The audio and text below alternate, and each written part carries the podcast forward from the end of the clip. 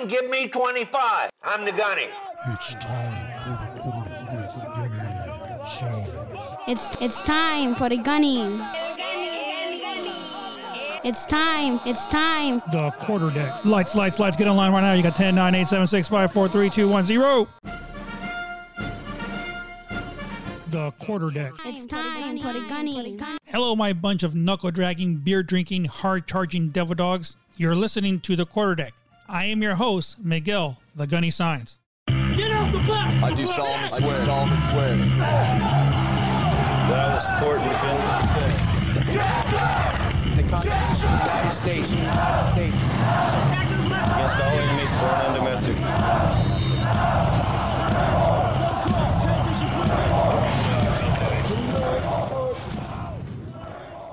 Today on the quarter deck, we're going to continue reading our story regarding the 1st Marine Division. No better friend, no worst enemy. When we left off last week, we were talking about how the 1st Marine Division had prepared and gotten ready to actually deploy into Kuwait to head to the mission that they were going to be having to do once they received the orders to actually get out there and do the mission. The commanding officer knew that it was going to be difficult once they got out there to allow the Marines to get familiarized with the kind of terrain and everything else that was out there. So we're going to go ahead and continue from where we left off last week, where they're talking about the terrain and how everything was actually going to come together. This difficult terrain posted a significant challenge to off road maneuver and served to canalize the division's attack to the north. The identification of alternative cross country mobility corridors became a major intelligence challenge. So you can only imagine that how difficult that would have been. Little was known about the trafficability over the vast swaths of former marshland and even less about the load bearing capacities of the roads and bridges through the terrain. In many serious defensive efforts, the Iraqis would certainly take maximum advantage of this terrain, destroying bridges, mining culverts, and using inundation warfare to delay the division's advance. During planning, this fight was often characterized as the War of the Bridges and nearly every stage of the division's plan was tied to a water obstacle in some way. The most pronounced feature in southern Iraq was the Jabal Sanam, also known as Safwan Hill or Hill 451 for its map designation. The nominating heights of this hill, only three kilometers north of the Kuwaiti border, provided near continuous lines of sight well into the northern Kuwait. It was known to house several Iraqi observation posts and a signals intelligence gathering facility. This particular terrain feature was also to dominate a great deal of the division's staff attention later. When faced with almost impossible task of pre-staging large-scale ground forces in Kuwait without giving clear signals of the division's tactical intent to the enemy. To orient the division to this new topography, the commanding general directed that the G2 to prepare a southern Iraqi orientation map. This map created by the three lance corporals, Robert Lupi, Aaron Len, Andrew Sippy gave a common baseline to every member of the division, each of whom would memorize the route name, city names, maneuver, corridors, and water features of southern Iraq. The division shared copies of this product out of supporting units, higher headquarters, and even the commandant of the Marine Corps. The place names despite on the product would soon have special meanings to the division, as they would represent the battles fought and won by the blood and sweat of the Marines in combat and would be the focus of the enemy's efforts of thousands of individuals. The familiarity of the division's Marines with the places of this map would ensure these important places would have strong resonance during the execution of the battle plan. The division focused on the vulnerabilities of the large Iraqi forces in order to ensure its rapid destruction. There were both physical and psychological weaknesses that could be exploited, and striking them became an important element of the division's plan. It was clear that although large in size, the Iraqi armed forces were poorly trained and equipped. Inadequate logistics and poor equipment readiness rates severely limited the offensive maneuver capability of even the best Iraqi units. This motivation and loyalty of the regular army or the RA units were depended heavily on orders from the centralized higher headquarters, a system that would quickly break down during a fast paced maneuver conflict. The Iraqi regime had a reputation for punishing military commanders who took initiative without consultation. The regime viewed effectively commanders as a threat and often transferred, punished, or even executed them. This heavy handed treatment of the commanders served to hamstring the maneuver capability of the Iraqi forces almost as much as physical equipment limitations. Although limited in maneuver, the Iraqis had a robust indirect fires capability, which included a massive number of artillery systems and multiple rocket launchers. If forward deployed, many of these systems could range into northern Kuwait, including the assembly areas of the division would soon occupy. The fires capability of the enemy had its own weaknesses. However, including an inability to acquire targets, rapidly adjust fires, or logistically resupply if deployed out of garrison. Even with these weaknesses, the division was careful not to lose respect for the lethality of the Iraqi weapon systems. If the Iraqis used the terrain carefully, they could mount an effective positional defense and draw division forces into pre planned fire stacks and ambushes. The Iraqis could cause significant casualties and mount an effective operational delay by defending the series of these well planned tactical positions. Strategically, the Iraqis could then use the delay to continue efforts through diplomacy employ WMD or weapons of mass destruction, or revert to a terrorist campaign. The combination of untrafficable terrain and massed indirect fires might allow even a second rate Iraqi army to have a strategic impact. The 1MEF Operational Planning Team, or OPT, then under Lieutenant General Michael Hagee's guidance, opted to bypass the positional defense of enemy units in the South, 3 and 4 Corps, and avoid urban areas to the degree possible. The MEF would choose to fight terrain rather than to play the strengths of the Iraqis. The division viewed this plan as an on target and a shared appreciation developed among the MEF's major subordinate commands. With this appreciation, the division concentrated on the scheme of maneuver and forced the enemy to reposition his artillery and did not allow him to adequate time to prepare artillery ambushes and fire sacks. The Division G2's well presented factual display of the enemy's situation revealed the enemy's vulnerabilities and the division would exploit them, and the enemy's strengths the division would avoid. At the 2002 Division Officers Ball, held annually to celebrate the Corps' birthday that year in Primm, Nevada, General Anthony Zinni was the guest of honor. In a discussion of the Iraq situation, he jokingly told the assembled commanders that he, he would disown them if they didn't handily destroy the enemy's army. These officers understood the Iraqi adversaries so well that they only smiled grimly back at the beloved leader. Victory was never in doubt. Should the president call for the 1st Marine Division, only the challenge of minimizing Marine casualties and the death of innocent Iraqi citizens gnawed at these men. The commanding general's guidance laid the groundwork for the preparations of the division. Everything we do is to be focused on the destruction of the Iraqi army. Everything. Anything that does not point us to that objective needs to be eliminated. This focus meant some immediate changes in the division's peacetime posture. The division recognized that a force on fighting the Iraqis would leave some peacetime administrators by the wayside, like a turning ship. The division's momentum shifted from its peacetime direction to a war footing. One of the first and most applauded actions was the suspension of the extraneous inspections, routine reports, and conferences. Focus meant a renewed emphasis on physical training as well. Every Marine and sailor attached to the division was ordered to conduct a minimum of 12 miles of personal physical training weekly and to participate in weekly NBC training. This main effort, however, was directed to the minds and the spirits of the Marines.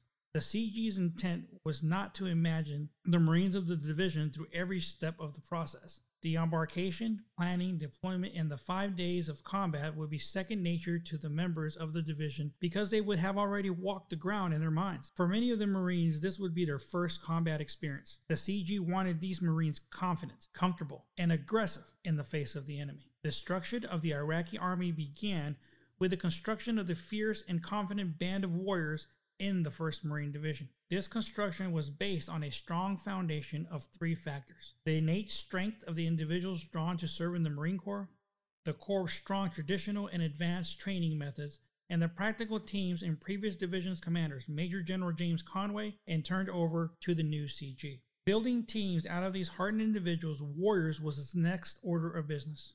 The CG advised his commanders Look around you. These are the men you will take to war. He cautioned them to look carefully at their staffs and ensure the team they had assembled was the team they wanted to take to the fight. The CG's intent was to build a fraternity of warriors that would break down any unnecessary formality between the commanders and the staffs and between officers and enlisted men of the division. Rank was respected, but all Marines were accorded the mutual respect due to professional arms about to enter in harm's way. A warrior took hold with each member of the division valued for a contribution of his talents rather than the rank of his collar. The CG had already inherited and assembled a strong team of officers in the Blue Diamond staff. Brigadier General Select John Kelly. The assistant division commander was no stranger to division level operations, coming from his latest assignment as a G3 of 2nd Marine Division. The division's Sergeant Major Juan Duff was a rock of stability and a key of an enlisted advisor. The staff principals were also all high caliber individuals in their respective fields, but many of them were newly joined to the staff. The no nonsense chief of staff Colonel Ben Saylor, until recently the commander of 11th Marines, went to work breaking off down staff firearms and developed the fraternity that would lead to success on the battlefield. The G3 Colonel John Toolan had been the S3 of the 7th Marines when the commanding general had been its commander, and he also been a light armor reconnaissance or LAR battalion commander. Colonel Jim Howcroft, the G2, had years of experience as a military attaché and little patience for intelligence bureaucratics. His experience in the last Gulf War left him with a personality held objective of focusing intelligence down the lowest tactical level.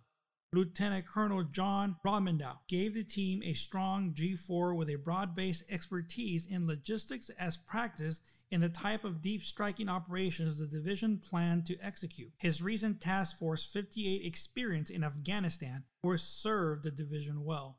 Colonel Nick Petronzio, one of the scions of the communications community and recently the commander of the division's headquarters battalion, led the G6. Lieutenant Colonel Kathy Pulaski arrived fresh from her previous assignment as the 3rd Marine Division G1 and picked up 1st Marine Division's operation without missing a beat. The dashing Colonel Jim Lukeman, the G7, and Division Inspector until recently the commander of the 2nd Battalion 5th Marines, provided an experienced hand and a trusted agent for the commanding general for a host of special missions including the rapid fielding of new equipment and streamlined inspections process focused on embarkation of NBC readiness. Colonel Colonel Robert Knapp was the division's headquarters battalion commander, entrusted with the deployed readiness of the division headquarters and the smooth operation of the division commanding post. He headed a strong team of military police, communicators, truck drivers, logisticians, and even musicians that would be the backbone of the successful division's operation. Not satisfied with the cumbersome field headquarters, the division's staff immediately set to work on downsizing the division's CPs. The staff would be small, with no stovepipe experts in any field. Aggressive Marine Air Ground Task Force, or MAGTF,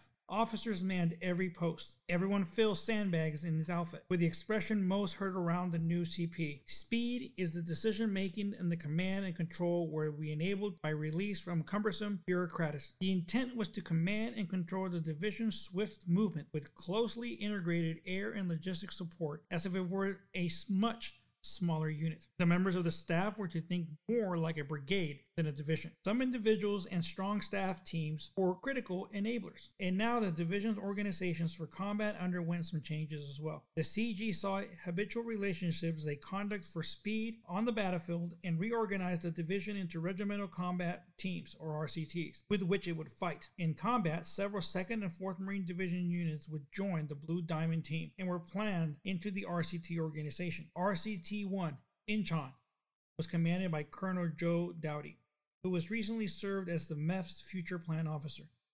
In addition to 1st Marines, RCT 1 included 2nd LAR major elements of the 4th AA Battalion and 2nd Battalion 23rd Marines, a superb 4th Marine Division battalion.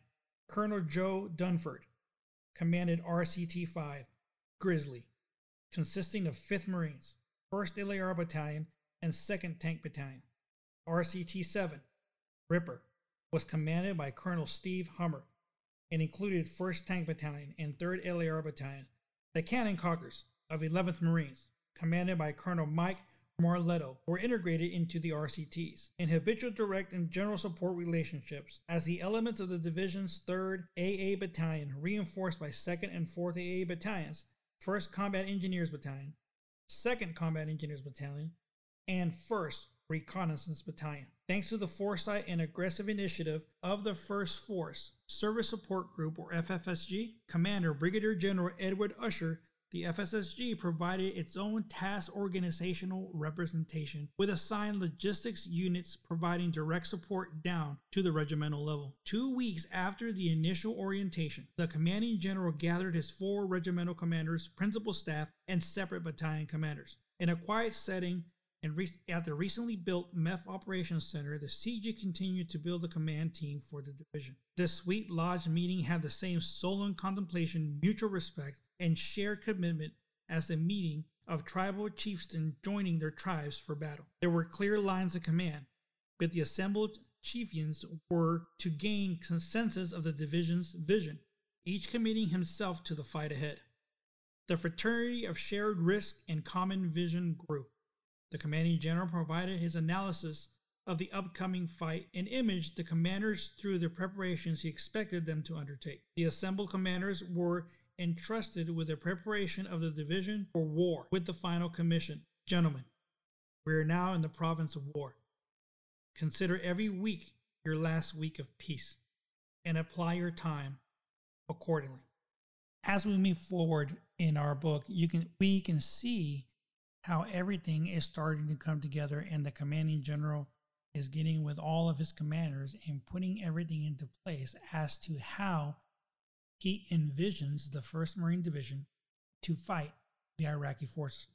For many just like me, this is a trip down memory lane and it allows us to remember exactly what happened and what we went through throughout the whole entire process of us preparing to deploy when we actually left in 2003 to head out to Kuwait, the preparations of the fight that we would have against the Iraqi army. The quarterdeck is brought to you by Miguel Science Photography. From the beginning of your family to the first birthday and beyond, whether it's a retirement or a Marine Corps ball, Miguel Science Photography is there to make memories that will last a lifetime. Miguel Science Photography is a certified veteran owned business. Contact them at miguelsciencephotography.com. The quarterdeck hero hero highlight. I don't believe I heard you correctly.